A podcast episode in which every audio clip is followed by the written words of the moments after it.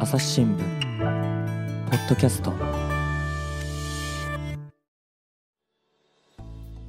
朝日新聞の神田大輔です、えー今回はですね、えー太陽光発電のね話を伺っていこうと思います。前回の続きからお届けします。そもそも論としてやっぱりそこにね土地があるわけで土地を持っていたのはおそらく島の住民の方とか関係者の方だと思うんでそこを使っていいよとか売っていいよっていうことにならないと事業が進まないと思うんですけれども最初はやっぱり島の人たちもあどんどん作ってくれってそういう話だったんですかね？はい、そうですよね。あの、まずその土地を、まあ、メガソーラーのために使っていいですよっていうことを地権者から同意を取り付けて土地をまとめるっていうことを最初にしないといけないはずですよね。うんうんえーで、そのフィットの認定、その40円っていう高い価格で買い取ってもらう権利を得るためのフィットの認定の時にも、やっぱりそこはちゃんとできるんですよねっていうことをお確認しておく必要があるはずですよね。はいええ。で、そこはどうなってるんだろうって私も疑問に思って、えっ、と、それも、あの、いろいろなつてをさ、たぐってですね、昔の当時10年前のことを、えっ、と、調べました。調べたところですね、土地を持っている人たちの、えっ、と、その島の区長さんっていう方たちが、えっ、と、連名でですね、うんえっ、と、もしメガソーラーができるんだったら、その地区で持ってる、えっ、と、共有の土地があるんですけど、その共有の土地については、できるんだったら、あの貸す用意がありますよ、とうんいうような、えっ、と、書類を作っていて、まあ、そこに版をついてるっていうのがああるんです。うんうん。でも、その面積は全然720ヘクタールには全然足りない200何十だったかな。えっ、と、ちょっと忘れましたけど、数百ヘクタールぐらいの面積しかなくて足りないっていうのと、あと、その、ハンコついた文章は、その、貸すっていうことを約束したもんではありませんよと。用意があるっていうことを証明するっていうだけですよっていうふうに、えー書いてあって、要はそこで、その時点ではまだはっきりとみんなが、あの、それに賛成してる、同意が得られてるっていう状況ではない、えーっと、ような文面になってました。うんちょっとね、あのあと話が後先になっちゃいますけれども、じゃあ、そもそもなんでここのね、えー、宇久島でメガソーラーを作るっていう話、それ、誰が持ってきて、どういう発端だったんですかね？やっぱりそうですよね。そこを疑問に思いますよね。なりますね。うん。で、あの、私も同じように、そもそも何なんだこれはっていうことを思ったんで、島に行った時にいろんな方に話を聞いて、当初からのことは詳しいよっていう人を、えーっと、紹介してもらってですね、えーその方に、えーっと、当時の、その、うーっと、ことを、あの、教えていただきました。えーその方は今、そのメガソーラーの、その、まあ、地元の、えーっと、支援会社みたいな会社の社長さんに疲れてる方なんですけれども、まあ、もともと島にいらっしゃった方で、えー最初から関わってるという方でした。で、うんその方の話によると、要は、そのフィットができた2012年の7月、始まった2012年7月の、おそらく間もない頃ですね、2012年中に、やっぱりその島をこれ、どんどん人口が減っていくんで、錆びれていく一方なんで、なんとかしなきゃいけないっていうことの話をする中で、うん。えっ、と、太陽光発電っていうのがいいらしいというのを、まあ、どこかからあ聞いてきて、うんまあ、島のその有力者の方ですね。えっ、と、市議会議員さん、まあ、佐世保の市議会議員さんになってる方が一人いらっしゃったんですけど、はい。とか、まあ、元村長さん、あの、佐世保市に合併する前は、うく、あ、町長か。元町長、うく町っていう町だったんで、うんうんうんえー町長さんとか、まあ、あその他有力者の数人で、えっ、と、話をして、それで、その、おメガソーラーの事業をやってる会社を、まあ、これも詳しくは分からなかったんですけど、どこかからのつてで、えっ、と、つながって、えっ、と、そこの会社の人と話をして、その、えっ、と、計画を立てて認定を出したと。で、その一番最初にそのフィット認定を福島で取ってる事業者っていうのは実はあのドイツのフォトボルトっていう、これ。あの、国際的に太陽光発電所を開発してる会社なんですけど。ドイツのベルリンに本社があるみたいな そういうとこなんですけどね。そうですか。うんなぜかそういうところが出てきてですね。で、その島の、その、うん当初のいきさつに詳しい方によると、そのフォトボルトの弁護士っていう人がいて、まあこれあの、外国人の弁護士なんですけど、弁護士さんが、うん。まあ東東京にいるのかな？東京にいる弁護士がいて、まあそこの人に、えー、福島でメガソーラーやるとするならば、そのさっき最初の方に出てきた海底ケーブル60キロ引いて、本土に売電するためにそのケーブルを自分で引かないといけないと。で、そんだけのものを引いて、なおかつ採算を取れるようにするためには、あー太陽光の出力はだいたいまあ40万くらい必要だと。で40万の出力が必要だったら、えっ、と、そのために必要な面積はまあ700ヘクタールぐらいだろうみたいな、はあ。なんかそういうような、あー話で、えっ、と、うんうん700ヘクタールっていう、あの、面積が出てきたんだっていうふうにおっしゃってました。そういうもう利益が出るところから逆算してる感じですね。そういうことですね。へえ、あの、まあ、九州っていうと、勝手にね、孫正義さんのイメージで、ソフトバンクなんか結構ね、太陽光発電やってましたけれども、全然違ってドイツの会社だったんですね。そうですね。奥島に関しては、そのフォトボルトっていう会社でしたね。はい。なるほど。それとね、やっぱ話聞いてて気になったのが、島の有力者っていうね、パワーワード出てきましたよね。はい。はい。で、私もね、今回のこのね、配信、えーをするにあたって、収録をするにあたって、過去の記事読んでたら、あのー元佐世保市議が有罪判決を受けてるんですよね。2016年5月の記事がね、残ってますけれども、これまさにこのメガソーラー、福島のね、メガソーラーの建設事業をめぐる贈賄事件で、佐世保市長に現金を渡そうとしたっていうね、贈賄罪で、えー有罪判決が出てる。これってその今出てきた人ですか？はい、そうですね。あの、それは、とえっ、と、正確に言うと、あの、贈賄申し込みっていう申し込みね。はいはい。あまあ、うんまあ、申し込んだ時点での犯罪っていうことですね。はい、その方です。その方も、その当初のメンバーの一人というふうに聞きました。だからなんか基礎事実とかを見てるとね、100万円を渡そうとしたみたいな話ですけれども、なんかお金が動いちゃってますね。そうですね。はい。その人の、その、えっ、と、裁判の、えっ、と、中で、えーなんでそういうことしたかっていうときに、そのメガソーラーを早く、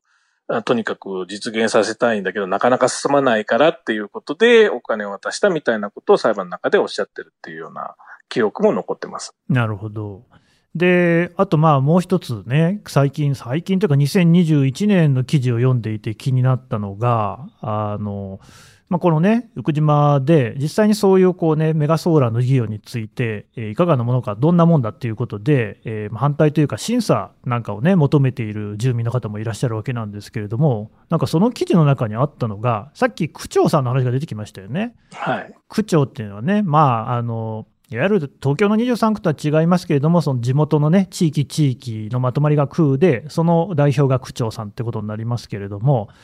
えーこれがですね、えー区長、当時の区長23人分の署名押印のある要望書が市に提出された。要望書っていうのはね、えーやってくださいよっていうような方向性の話ですけれども、ところが、えーその当時の区長のうちの19人が、要望書は地域住民の総意ではないと撤回を申し入れる事態となっているっていうんですよね。うん。これ何なんですか、はい。えっ、と、そのこともありましたですね。えっ、と、それは多分ですね、うん、えっ、と、時期的に言って、割と新しい時期の話だと思うんですけども、ねえええーっとですね、メガソーラーなかなか進まないんで、うんうん。えー進めてくださいと。で、その許認可とかそういうやつも、あの、島がみんな欲しがってるものなんで、えー農地転用とか、まあそういうものの判断をするときにも、やっぱそういう意見書とかが聞いてくるわけですよね。うん市に対して出すものっていうのが。で、それを、その、事業を進めようとしている島の人たちが、まあ、まとめて、えっ、と、作って、えっ、と、出してるんですけど、あ後でですね、なんか、そう、そういうものが市に出てるらしいぞっていうことが後になって、えっ、と、分かって、それが、その、メガソーラーの事業をお進めるのを正当化する、あの、材料として使われていると。いうことが、あの、分かったときに、いやいや、あの署名を区長としてね、署名してくれって言われたときには、そんなこと言ってなかったよ、というのが後になって判明して、それで、えー話が違うじゃないかって、そういうことに使うんだったら撤回するっていうふうな、あの、人が広まったっていう、あの、そういう話ですね。うん。で、ね、そういうことだから、あの、まあ、今もね、漁業協同組合、地元の方なんかは、この海底ケーブル60キロなんて引いたら、あの、漁業に影響が出るよっていうことで反対したりっていう動きもあるようですよね。あ、はい。それもそうですね。ありますね。うんで、えっと、これもですね、実はその、海底ケーブルを引くにあたっては、漁業関係者とか、まあ、それに関係する人たちの了解を得ないと、あのうんその、引いちゃいけないっていうのが、これは佐世保市の条例だったかなんだかで、決まってるんですよ。だから、その漁業者の了解が得られなければですね、海底ケーブルを引くことができないので、うんそもそもそのこのメガソーラー成り立たないっていう、あの、結構その、クリティカルな状あの、話なんですよね。はい。えーところがですね、えーまあ、漁業者とはずっと事業者も交渉してるんですけど、まあ、いろいろあって、えっと、2020年ぐらいに、えっと、漁業者側がもう記者会見をして、今のままではもうその了承できないっていうふうに反対を表明しているんです。うんで、その反対表明が、そう、もう公に出ちゃってるもんですからね、本当だったら、これできないじゃないかと。そうですね。どう、うんどうするんだって話になるはずなんですけど、まあ、あの、いや、まだその交渉は続けているので、そのできないと決まったわけじゃないから、みたいな理屈で、えー佐世保市とか、まあ、県とかはその許認可手続きとかを、えっ、と、進めていると、えーいうような状況になっている。っていう、ちょっと、ここもうん若干不思議な状況になっているってことですね。うーん。で、ちょっとここまでね、聞きそびれてしまいましたが、この事業、メガソーラーの事業自体を進めている主体っていうのは、どっかの会社なんですか？はい。えっ、と、今は、その、給電工っていう、えっ、と、うん九州電力の、まあ、関係会社ですけれども、福岡市に、えっ、と、本店のある、えっ、と、九電工っていう、まあ、電気工事とか、まあ、メガソーラーもたくさん全国で手掛けてる会社ですけど、えーうんそこが中心となって、あとは京セラとかですね、他にいろんな、えー太陽光関係の、えっ、と、事業者さん、5社か6社ぐらいの連合で、えっ、と、やってるっていうことになってます。うんうん。これなんか、宇久島メガソーラーパークサービスっていう会社は、なんか関係あるんですかね？パークサービスはですね、それはあの地元支援会社の方ですね。で、えっと、事業をやってるう会社は、福島未来エネルギーかなんかっていう名前のまた別の会社があるんです。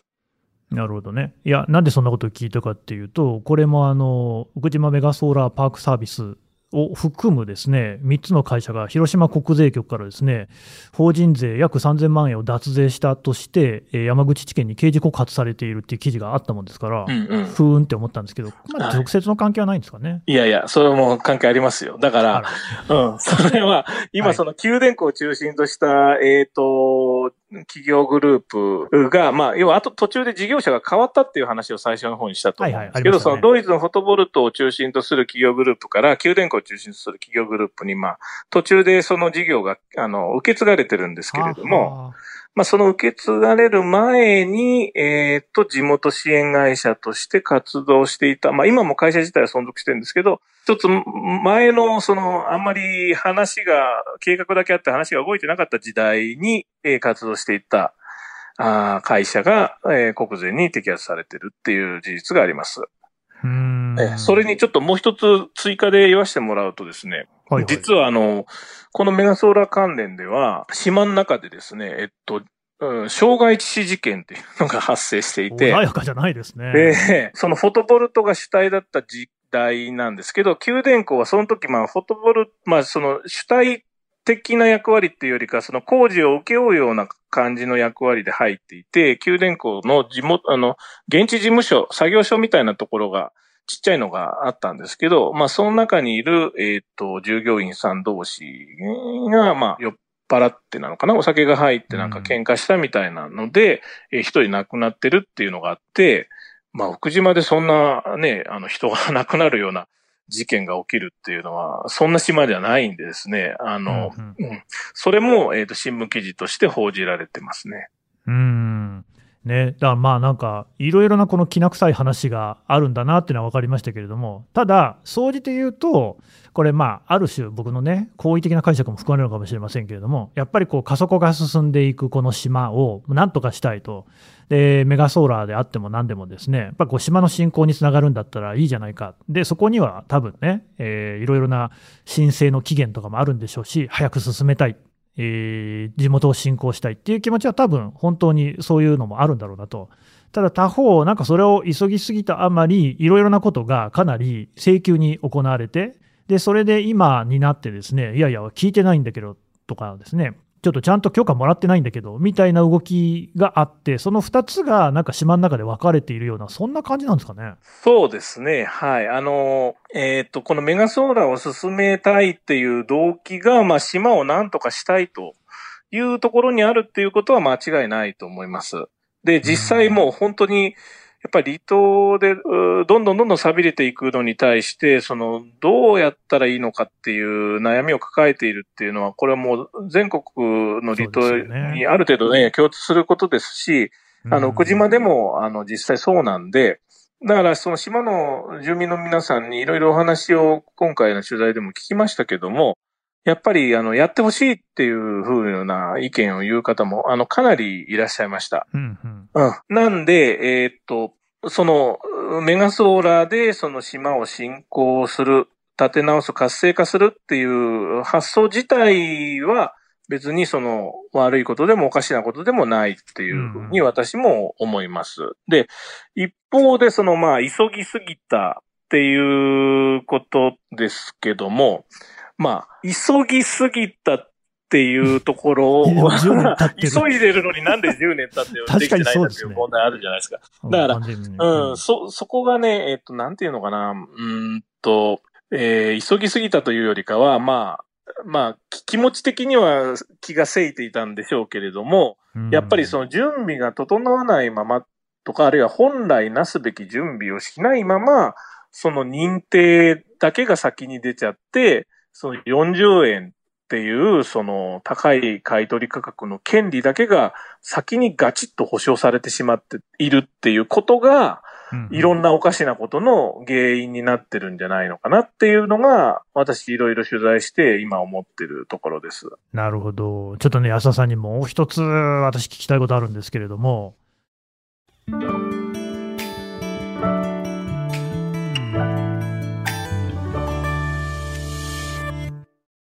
朝ポキお便り来た !2 週間に1回届くメルマガ、朝ポキお便りだ !MC のコラム、おすすめ配信会、リスナーとの Q&A、何でもランキング、画面をスクロールすると聞き慣れた声が脳内で再生される。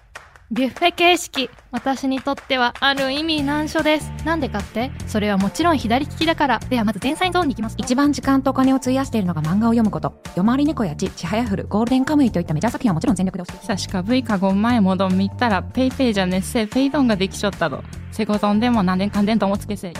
聞き逃した回聞いてみよっと。朝ポケお便りはエピソードの概要が書かれた欄を開いて末尾にあるリンクから登録すると届くよ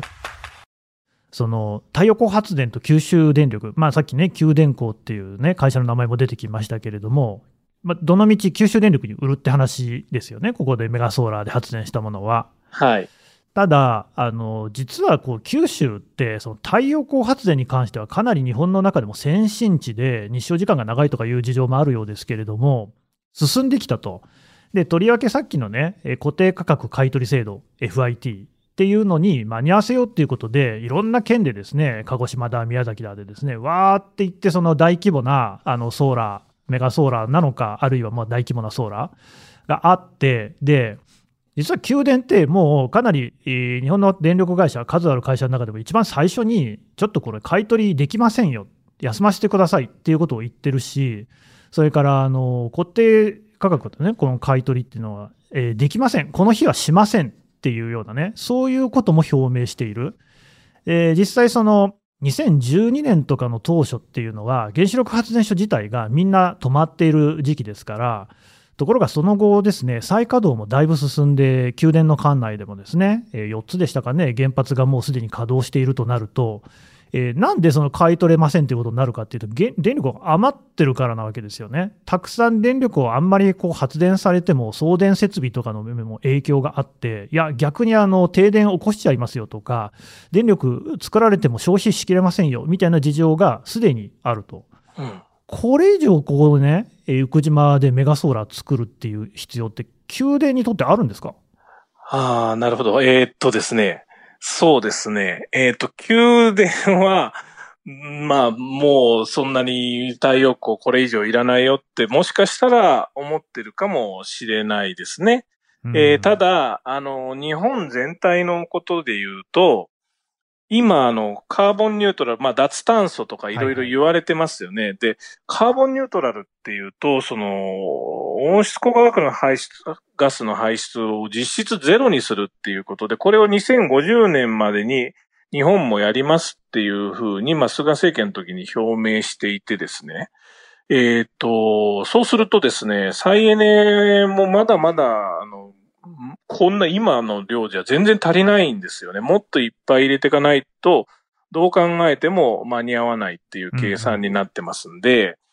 まあ、宮殿が嫌だと思ってても、まあ嫌だと思ってないかもしれませんけども、まあ仮に嫌だと思ってても、あの、まだまだ入れなきゃなんないっていう状況になっているっていうことだと思います。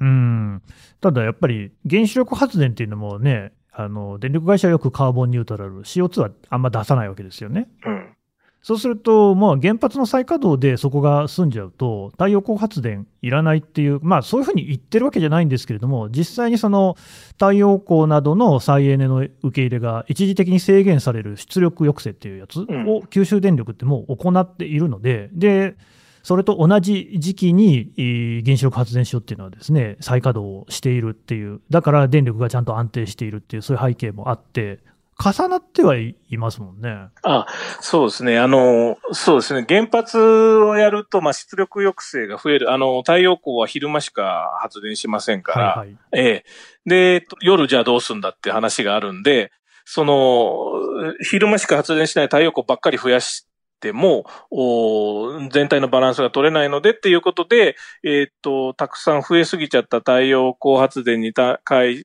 えーっと、関しては、えーっー晴れ、晴れの日で電力需要が少ない日は、ちょっと一部止めてもらいますよ、みたいなのが出力抑制ですね。で、えっと、はい。そういう意味では、あの、奥島がこれを例えば、あの、実現したとしても、ここの奥島も、あの、かなり、えっ、と、出力抑制の、あの、要請を受けて、あの、日によっては、あー運転できない日が出たりするっていうことも、あの、当然起きてくると思います。で、ただですね、その話と、その太陽光発電がもうこれ以上いらないっていう話とは全然別の話でですね。うんうん。えっ、と、出力抑制があったとしてもですよ、それはその、お太陽光発電所のその事業採算性が悪化するっていう話であって、あの、それ以外の抑制する以外の時は発電してその電気が役に立つわけですから、うんやっぱり太陽光はもっと増やしていかないと、そのカーボンニュートラルとかは実現できませんし、えー原発の再稼働が国が言う通りに仮に進んだとしても、えっ、と、太陽光とかを含む他の再生可能エネルギーをまだまだもっと増やさないと、あー足りません。うんはないるほど。だから太陽光発電自体は、まあ、増えてもらうに越したことはないわけですね。はい。ただ、なんか、それこそ原発と同じような構図が見える気がするんですが、こういう地方にですね、その発電設備をを作って、で、地元にはね、何かしらお金が落ちるのかもしれませんけれども、必ずしも全ての人にそれが落ちるわけでもなさそうだし、うんそれから、まあ、えーさっきのね、えー40円っていう話で言うと、それを負担しているのは、実は、あの、電力を使っている我々っていう話ですよね。うん。で、なんか、その、そういうところのしわ寄せみたいなのが、またその、現地の住民であったり、漁業をやってる人とかに行きかねない状況みたいなのって、それこそなんか原子力発電で今まで見てきたような話と似てるなっていう気もするんですけどね。そうですね。あのー原発っとその似てる構図っていうのは、まあ一部あると思います。で、あの、このメガソーラーの場合ですね、えっと、これができることで、えっと、地元の人、まあ、漁業の人が迷惑を被るってことは、まあ、基本的には、まあ、海底ケーブルの影響があるかどうかですけど、まあ、そんなにはないと思いますね。うん、その原発のような風評被害みたいなことはないと思います。うん、で、えっと、まあ、地元の人にとってもですね、あの、少なくとも土地を持ってる人に関しては、その、土地を貸すお金とかが入ってくるんで、これは今まで、えっと、あんまり何も生み出さなかった土地からお金が入ってくるっていうことなんで、その地元の人はウェルカム。ただ、まあ島のその姿が変わってしまうみたいな、そういった時にその、あの、もうその島に人があんまり来なくなっちゃうとかっていうような、そういう悪影響の可能性はあり得ますけども、あの、なんていうか、若干その原発のようにその、えっ、ー、と、事故の危険があるとかですね、そのもう島が住めなくなるような事故の危険があるとか、そういうようなこととはちょっと違うので、やや、えっ、ー、と、地元への悪影響悪影響に関しては、原発とはちょっと違うと思います。ただ、その、でっかいものが田舎に作られて、そこの利益がその事業者に吸い上げられて、地元にはちょびっとしかメリットが落ちないという、あの、そういう部分は原発とすごく似ていると思います。で、えっと、そういう構図に、その太陽光って本来ですね、分散型エネルギーで、地域に降り注ぐお日様の光を使ってるわけだから、うんうん、そんな話になるはずがないんですけど、それがそうなってしまってる理由は、そのフィットで40円という高い値段で買う権利が、えー、と、確定されて、それがずっと残ってるっていうことが問題だと思うんですね。そこはなんか要は巨大な、まあ利権みたいになってるわけですよ。なるほど。今からですよ。仮に今からフィットで福島にメガソーラーを作るっていう計画を立てて、今からフィットの認定を取ったら、買取価格は10円ぐらいですよ。うんうん。だから4倍ですからね。ねあの、ボロ儲けなんですよね。言ったら悪いですけど。ね、はいはい。あの、話し言葉でしか言えないですけど、ボロ儲けだと思います。うん。うん、で、それがあるから、そのいろんな無理をしてでも生き残らせて、いろんなこう、裏技とかを使って、なんとかこれを潰さないようにしていこう。10年遅れても、まだ諦めない、絶対やるんだっていう風にしてやってるみたいな、そういう構図の、になってるんだと思います。その40円で売れたときにしかし儲かるのっていうのは、ボロ儲けができるのっていうのは誰なんですかね？40円の売電価格で売電収入を得るのはその事業者です。だから、給電工とかを中心とする企業グループが、えっ、ー、と、お金を持っていきます。ですよね。で、で、誰が高い値段で買うのかっていうと、給電と、あと、まあ、我々、え電気の消費者ですよね。そうですね。あの、宮殿は、まあ、買うのは宮殿だけど、その、負担するのは、えっ、と、国民っていうか、その、電気料金を使う人です。ううん。結局なんか、我々のお金がなんかちょっとずつその企業体に入っていくという権利が10年にわたってですね、保持されているっていう、そういう話になってくるんですかね。うん。あの、ざっくり言うとそういう構図だと思いますよ。あの、それが、まあ、地元に落ちるんだったらまだ、ね、その離島振興に貢献してるみたいな話になるけど、ね、事業者も離島振興に貢献する、いろいろお金を落としますっては言うんだけど、でも全部っていうか、そ、それ自分たちの利益がまずあってっていう話ですからね。そうはやっぱりどうも腑に落ちませんね。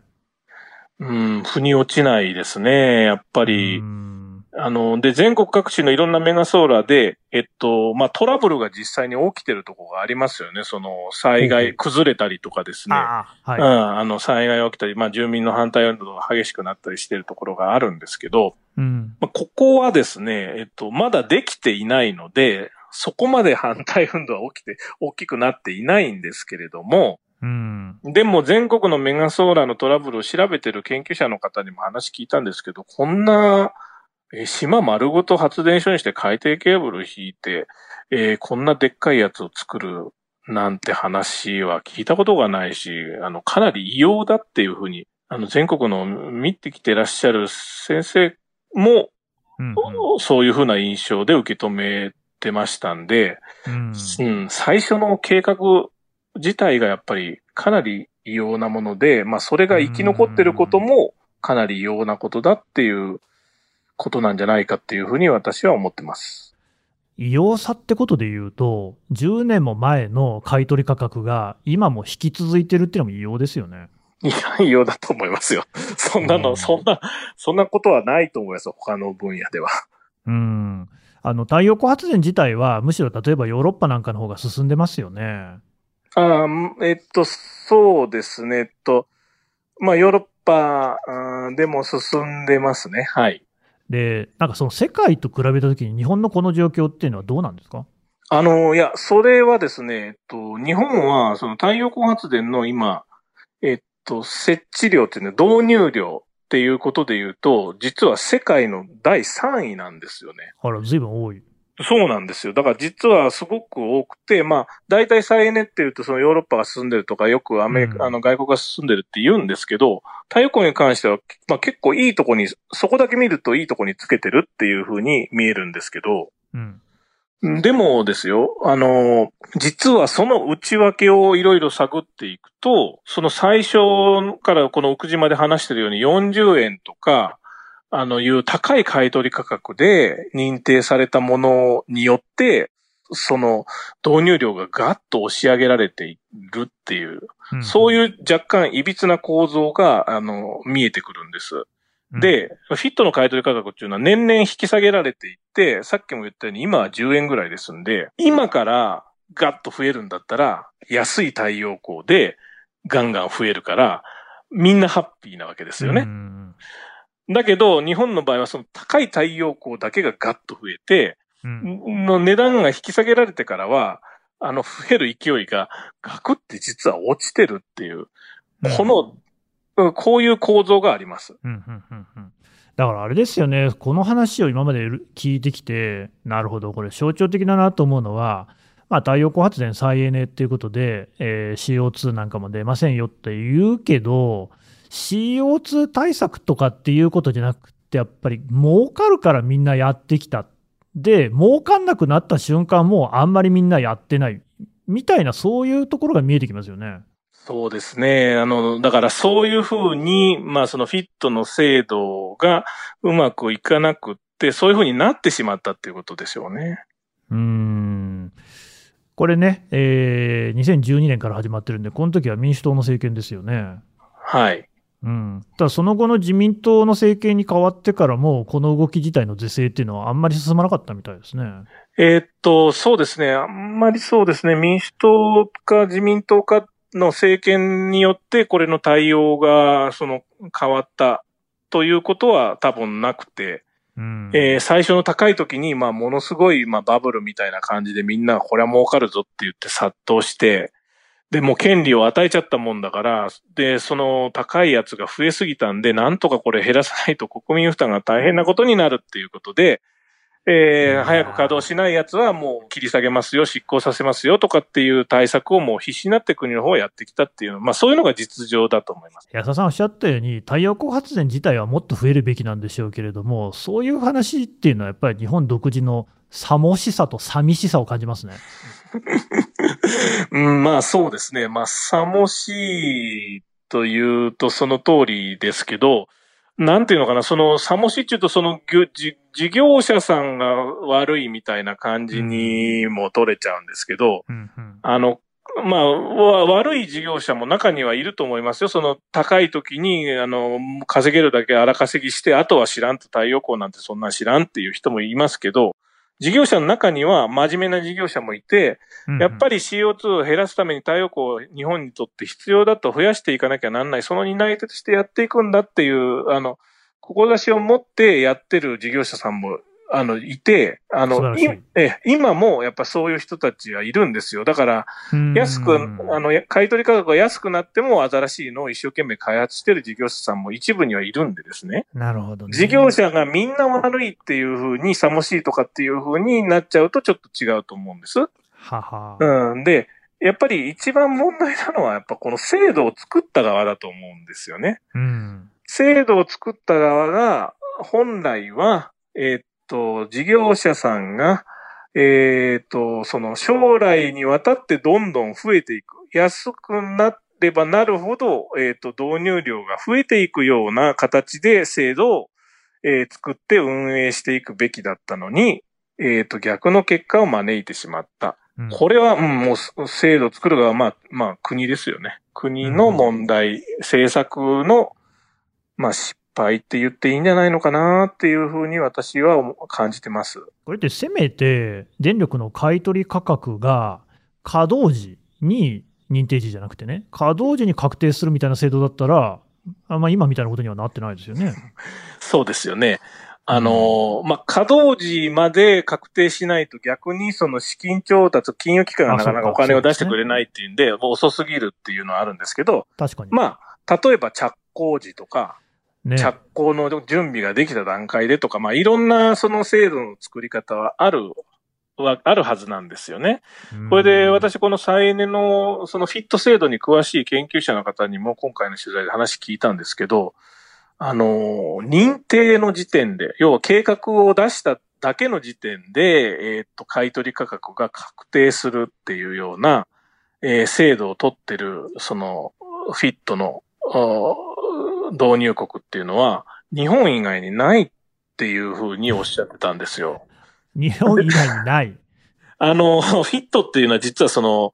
あの、まあ、ドイツが最初に大々的にやっはて、は世界中の注目を集めて、再エネがこれで、あの、すごい増えるぞっていうことで、各国が追随したっていうような経緯がある。まあ、国際的に、えっ、と、広まってる政策で、えっ、と、世界でも、まあ、100カ国近くがフィット制度を導入してると言われていて、うん。で、その中で2012年に始めた日本っていうのは、あの、最高発の部類なんだそうです。で、それまでにですね、やっぱその、同じように太陽光のその買取価格を高くしすぎて、バブルみたいな状況が起きて、大混乱が起きたっていうケースは、ヨーロッパの国でも、あの、スペインとかで、あの、起きた例があるらしいんですけどね。はうん、だから、その、ううまくしないと バブルが起きるよと。いやいや勉強できるじゃないですか、それ。そうそうそう。ちゃんと、その真面目に再エネをどうやって増やしたらいいか、どういう政策があるのか、でそこにはどういうことに気をつけなきゃいけないのかっていうのを真面目にやってればですよ。こんなことにはならなかったはずだっていう、じゃないかっていうふうに私その話聞いてあの思いましたですね。本当そうですよね。うんなんかこう、むしろ問題はそういう日本においてね、政策決定システム、プロセスみたいなものっていうのが、こうどうなっちゃってんのかなっていうようなね、かなりなんか根深い話ですね、これね。そうですね。本当は、その、えっ、と、さっきのその買取価格を決定するタイミングだけじゃなくて、その認定を出す条件だって、最初奥島で言ったように土地が本当に確保されてるのかどうかわかんないような証明書で出してたりとかですね。大甘なわけですよね。最初さっき言いましたよね。はあ区長さんのなんか署名があるんだけどっていう話。はあ、さっあの。はいええそういうのもありますし。そういう、その、あの、あいろんな条件の甘さもありますし、その、例えば、いついつまでに運転を始めなければ、えっ、と、この価格は切り下げられますよとか、この認定は執行しますよとかっていうのを最初に期限を決めとくとかっていう制度設計だってあり得るわけですよね。そうですね。えーそういうそのフィットだけでもいろいろ他にやりようがあったのになっていうことがあるのに加えて、フィット以外の問題ですね。例えばその環境アセスメントの話ですとか、えーっと、あと景観問題ですとか、地元の住民とのコンセンサスをうん作るっていうようなルールとか、あの、そういった、その、なんていうんですかね、規規制というのかな？そのルール、えーっと、フィット以外のルールが、フィットが始まった時点ではほとんど何にも整備されてなかったんですよ。いきなりフィットだけが始まったっていうことになってるんですよね。でこれは、フィットは電気事業の法律だからっていうことで、経産省の担当、所管になってて、そういう地元の規制とかは環境省とか農水省とかうんなんかそういうところの担当になってて、そういうとこが、まあ、うまく、あの、なんていうんですかね、連携できてなかったっていう、まあ、そういう意味で、日本の政策決定システム、まあ、縦割りってよく言われますけど、はい。まあ、そういうこともうんかなり影響してるんじゃないかっていうふうに思います。まあ、国際的に見れば、あー後発だった日本、え後発、フィットで後発だった日本が、この状況っていうのはやっぱり寂しいですね。うん、そうですね。はい。というわけで安田さんでした。どうもありがとうございました。はい、ありがとうございました。は